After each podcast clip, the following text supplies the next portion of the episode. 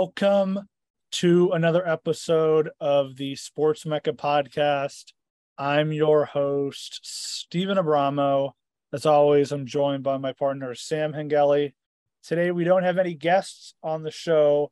However, we are recording an episode dedicated to the legacies of Bill Russell and Vin Scully, two pillars in the sports community who both passed away this week. Sam, uh, how are you doing this afternoon?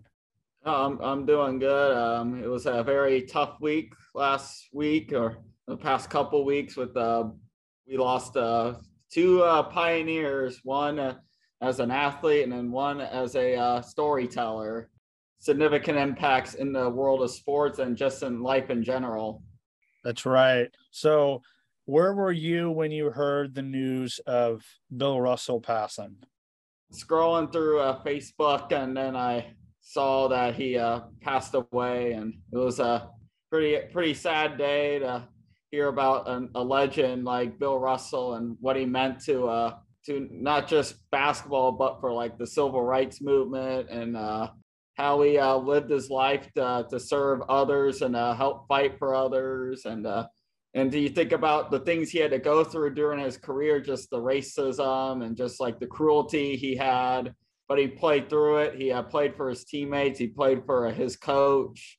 He was able to use his platform to uh, to try to make progress in this world for uh, for the fight for equality. And we'll get into it, you know, later on this podcast about the winning that he accomplished. Really, nobody won like Bill Russell did, but he will also be just noted for what he did off the court. And I think Bill Russell, especially when he was when his time was over, like he he he called himself a person who played basketball. He didn't call himself a basketball player. Like, yeah, he got paid as a professional, and that's what he did as work. But you know, he wanted to be someone that made impacts off the court. You know, basketball was just like a figment, a small percentage of what he did. I mean, the stories that he had to overcome when he was in Boston, like he just got numerous times after his playing career in Boston. You know, his family, his family's houses were just absolutely just rampaged, ransacked.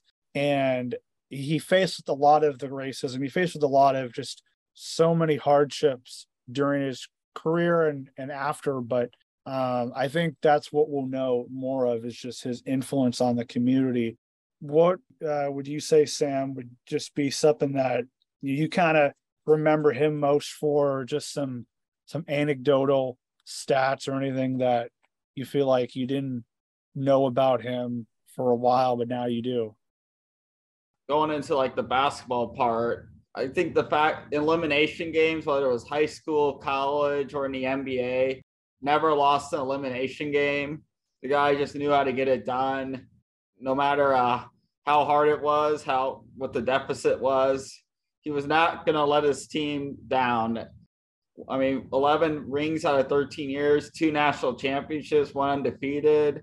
Nobody's ever going to accomplish that in sports. That's like one of those like unbreakable things that you'll see in uh, in basketball and baseball, football. Nobody has a resume of winning like Bill Russell did, and and you think about in the the NBA, he's a pioneer the NBA probably doesn't isn't where it is today without Bill Russell getting that league started and getting the popularity, getting the Celtics Lakers rivalry going and growing the game of basketball. That's where the game the game started with Bill Russell. And it's just uh it's a sad sad that he's uh, gone now. And I also really loved how the NBA Finals MVP trophy was named after him, and he would go to out there and actually present the trophy, the Bill Russell uh, NBA Finals MVP trophy, which I think is very unique to actually have someone who's named, who's the trophy's named after, and actually presents that trophy to the NBA Finals MVP. I think that's a very uh, u- unique thing that we got to see for uh, many years. Of course, and you, you think about it, there's been a lot of legends that have worn the green and white for the Celtics recently that have actually passed away. You know, Bill Russell is the most recent one, but Tom Heinsohn passed away.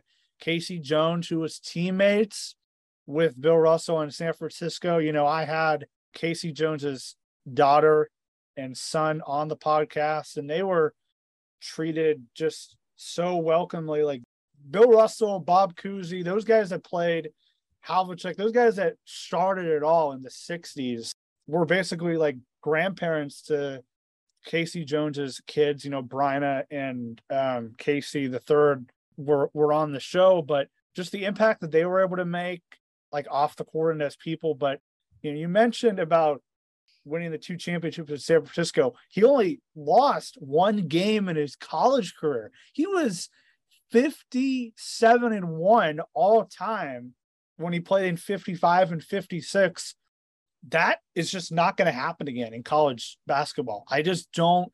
I mean, you've seen teams who have won, you know, multiple championships in a row, back to back. Like recently was, you know, 06 and 07 Florida, but you know they lost more than just one game. Like you, you just won't see the dominance that he put up in the college game, and and obviously in the NBA. Yeah, absolutely. And you think about college basketball I mean, a lot of teams now who win a national title who's like really good lose. I mean, three games in a year at like the few the least. Like you think about those teams, there hasn't been an undefeated team since 1976 in college basketball. And heck, I don't even I don't even know when the last time a team that only lost one game in a season has won a national title. I mean, to like go in your career, play two years, only lose one college game in your career is pretty incredible accomplishment. And University of San Francisco basketball, we don't really think of San Francisco much as like a basketball school. They're, I mean, they're in the WCC, not really like in a power conference. And they've won two national titles, and not many, very few uh, small schools have have won a national title, and not in recent years. It's it's been mostly the Power Six schools that have won the national title. So that's a really, uh, really an incredible feat as well. You also think about it too, like not just that he won two national titles, but where he won them, just as crazy how much basketball has evolved as well, and not just in the NBA game, but in the college game because of Bill Russell. I was thinking about this before we started the show. Do you feel like, you know, he played with Wilt Chamberlain and Wilt Chamberlain put up just absolutely monster numbers. Do you feel like Bill Russell, you know, we obviously know that he won the 11 championships, but do you think his actual like numbers that he put up at impact was overshadowed by Chamberlain? Yeah, yeah, a little bit. I think it was one of his last games, I I believe. Like it was like an NBA finals. It was either conference finals, I should say, against uh, Wilt Chamberlain. He like held Wilt Chamberlain to 30 points, which would be like holding him to like 15 points so it was definitely a different game back then. Some of his stories, his athletic ability was just like kind of just blew people's minds, like 50 inch vertical, being seven feet tall, and being able to to uh, lead the NBA and assist in a year as a big man, and then being like probably the most ridiculous volleyball players. But you also think about Bill Russell. He might get overlooked, but his athletic ability was pretty incredible too. I mean, he went to San Francisco as a track athlete as well, so he had that athletic ability that ended up translating really well in the basketball court. You know, you mentioned how mythical athlete and just freak Chamberlain was. With Russell and Chamberlain, what kind of makes them even more like impressive is you know they put all those numbers up, you know, and then they didn't count blocks at all when they were playing. So you can imagine like the amount of blocks they actually put up and then the impact that they made throughout a game. Because, you know, Bill Russell, you know, a lot of guys will get blocks, five or six blocks. They're just blocking them out of bounds. The possession ends. A lot mm-hmm. of times, Russell, his blocks, he just, you know, he tipped them. The balls were still in play and he was able to tip it. So the Celtics were able to get fast break opportunities. But like when you watch footage of him, the style that he played on defense is now granted, you know, you have to deal with the teams, the 12 teams that were playing and the style, but like literally how he defended and how he impacted the game on defense, you don't see it anymore. He really revolutionized the game in that sense. Yeah, absolutely. And you think about as well, that the, the college basketball widened the lanes to help stop Bill Russell try to like help fix the game a little bit so defenses can uh, slow down Bill Russell, but it didn't work. He just kept getting better and better. And him and Kareem Abdul-Jabbar, the only two players in college history that the that the game had to like change the rules to be able to uh, kind of like accommodate other teams to help uh, be able to uh, stop them, but it never worked. Those guys just got better and better because of those rule changes and just forced them to evolve a lot quicker. Yeah, absolutely. So, you know, Russell won five MVP trophies in that era where like Wilt was dominating. But um, before we transition into Vin Scully, what are some other impacts that you felt like Russell was able to make that you haven't mentioned? You know, Russell, I thought, you know, was kind of the last of the critical generation that he grew up in San Francisco. His family arrived in Oakland in the 1940s you know, after the Bay Bridge was completed. But, um, and then the time that he entered high school, you know, his mother passed away and his dad was supporting him like as a steel worker, holding everything down. But I, I feel like he really helped rejuvenize and be not only an inspiration, but I think he helped guide a lot of um, black athletes and the black culture that came from you know Los Angeles, New York, Chicago, the people that saw him growing up, and then obviously when he was in in the NBA.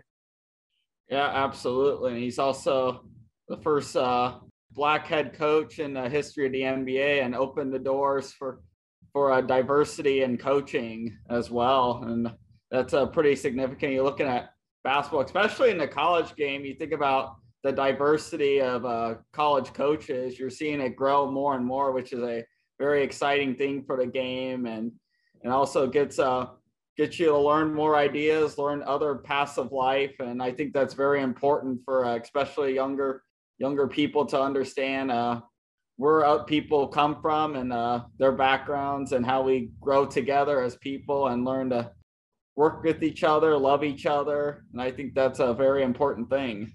Right. And he was also um, the first coach and player, too, in the mm-hmm. NBA. I don't think that's ever going to happen again. Yeah, never happen again. That reminds me of just like uh, Buck O'Neil, Kansas City legend, uh, was also a player and manager. So that that's a pretty unique. Very few people can uh, pull that off, and probably something we'll never see again too. Yo, there are many events coming up in the world of sports. It'd be great to be in attendance for such. Where can we get tickets? SeatGeek.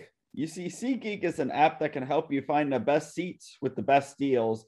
SeatGeek shows you different tickets available, with green being the best deals and red not being the hot deals. The best part is it shows you where you'll be sitting at the event. If you use the code SportsMecca, you could get $20 off your first purchase. Get your seat at SeatGeek today. So we'll transition into great legacy of Vin Scully. Vin Scully, not a player, a broadcaster for the Los Angeles Dodgers, first cover games in 1950 for the Dodgers and uh, covered the team all the way to 2016 so just like I asked you, you know, where were you when Bill Russell passed? Where were you when when Vin Scully passed? And then your initial thoughts. I was at work. I I uh, just pulled up ESPN on, and then I saw that he had passed away, and then it was sad to hear about that. Uh, he he had a lot of impact on the lives of uh, fans out there and uh, all people in general. You think about like 67 years broadcasting for one team. Very few people can go can uh, hold on to a job for like 15 to 20 years, but to have it for 60 plus years is pretty incredible. And I remember I remember listening to him a couple times whenever like MLB Network would put on like a Dodger game and they would have the Dodger broadcast and just hearing Vin Scully commentate and that voice was just so so awesome the way he told stories, like he didn't make, want to make it about himself. He was just so focused on the person that he's talking about, and and he he wanted everybody to feel the moment. He would push push himself out of the way so us as fans can uh, enjoy the moment, whether it was uh, Kirk Gibson hitting a home run or and many other great uh, great moments in in Major League Baseball and he also I didn't realize this, but he uh he was commentating when Joe Montana threw that touchdown pass in the 82 NFC title game against the Cowboys. Just think about all of some of the greatest moments in Major League history. Vin Scully's voice was a part of part of a lot of history.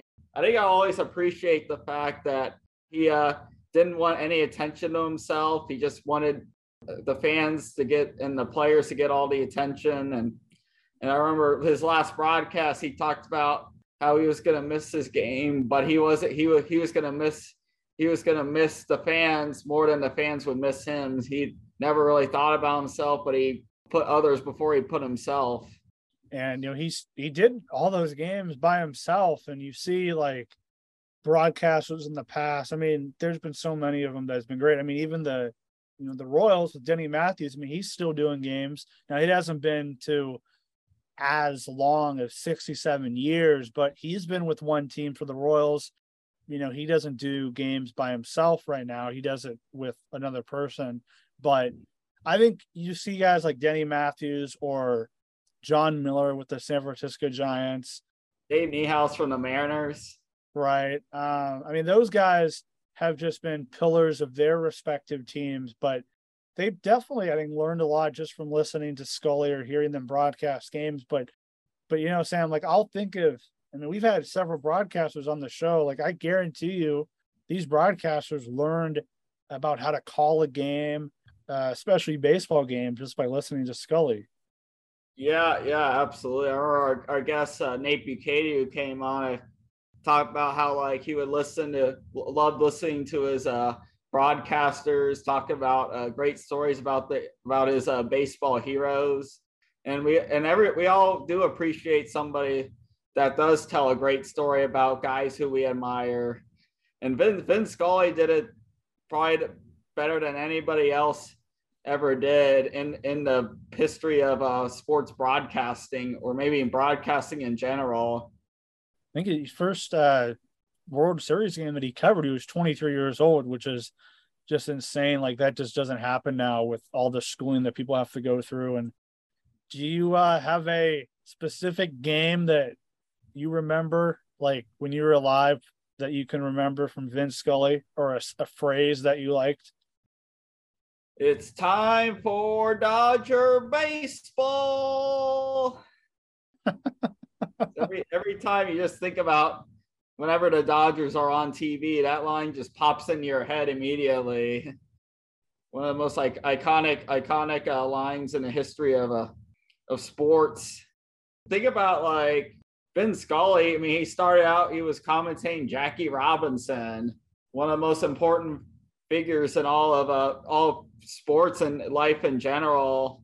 And he and he was like part of part of that part of his uh, career, like commentating that. And he was in Brooklyn and then made the transition to LA. So you think about the Dodgers as an organization. Vin Scully has pretty much been part of almost that whole history of the the Dodgers going back from Brooklyn and now to Los Angeles.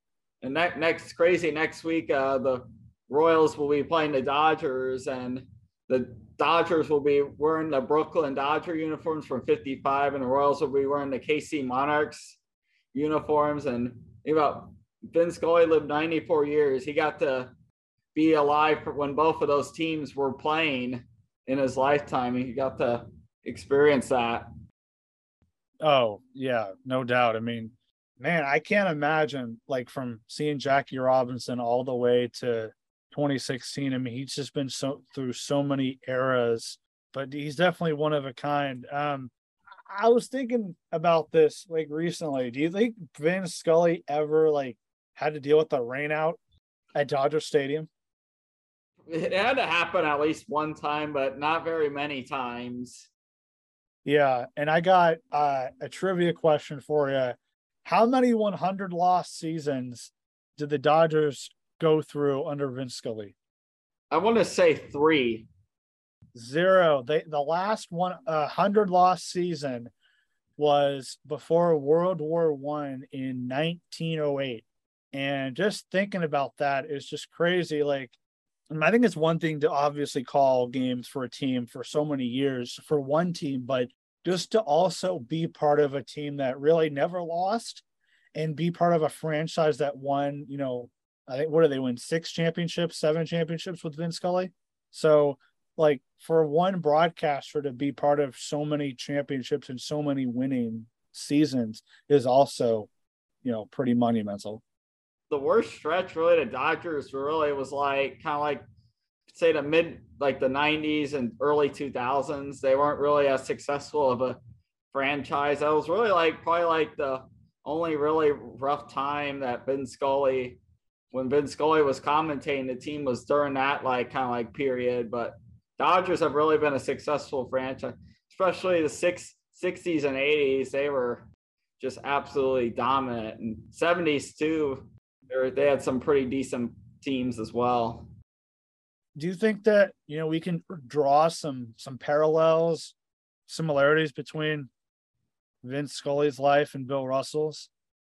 I would say as people, the how they treat, how they were treated people, and how how they were class personified I think it's like both of them carried that. They they both uh, didn't do it. It wasn't about themselves. It was about others.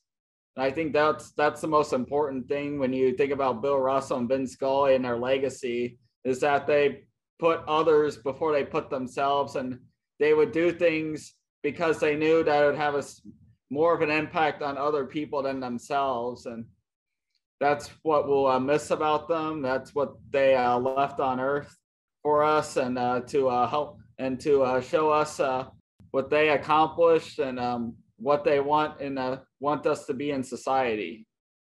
Yeah, absolutely. I think for both of them, obviously, you know, they're role models. People look up to them, but they just both started a revolution or just a tradition of success, like at their respective careers. Like Bill Russell was the foundation and the guy who started it all, I think, for the NBA, and then started to continue to bring basketball to the forefront. I think Vin Scully too. Like, there's now so many broadcasters that, like, you know, Denny Matthews, like we just have mentioned, like the four or five broadcasters, or you know, many more that we haven't mentioned. I think the reason why they they have stuck with one team or they've been doing it for 40, 50 years is because they listened to Vin Scully when they were growing up and they knew that it was possible um, because he could do it. So I think both um, have share that similarity. Yeah, no, no doubt about it. They uh, inspired others to uh, one day be in their shoes and uh, be able to to play in the NBA or or broadcast a game. Yeah, for sure. But I don't really have anything else. Sam, do you got anything else that you want to talk about about Russell or Scully that you haven't mentioned? Uh, no, uh, uh, my my uh, condolences to uh, Bill Russell and Vin Scully's families during this uh, difficult time, as well as, his uh, people that uh, that have been close to Bill Russell and Vin Scully throughout the years. Yeah, well said. For the audience that listens to the to our podcast. Uh, this was kind of a a unique circumstance because we had so many giants in the sports community um, pass away. We thought it'd be a good time to talk about that, reflect on their life, but we will continue putting out some some interviews and episodes with guests in the coming weeks and coming months. So make sure to stay tuned to the Sports Mecca podcast and listen um, when you can. But Sam, thanks for coming on. I mean, I don't think we've done a an episode quite like this before. Yeah, yeah, definitely, uh, definitely a different different thing that we've we've done, but I think it's important that uh, we uh, celebrate and recognize uh, the people the people who had a significant impact on the lives of others, whether it was on the on the court and and but most importantly off the court as well. I couldn't agree more. But uh, with that said, Sam, once again, it was an honor to to share the stage with you, and uh, you know, I look forward to continue putting these future episodes together with uh, with other guests down the road. All right, for sure. Hopefully, uh, we'll get some more guests upcoming. stay tuned, and uh, well, we have some uh, future uh, plans ahead for the uh, podcast that uh, hopefully that you, you the viewer, will uh, will love to uh, be involved with. All right, have a good one, folks.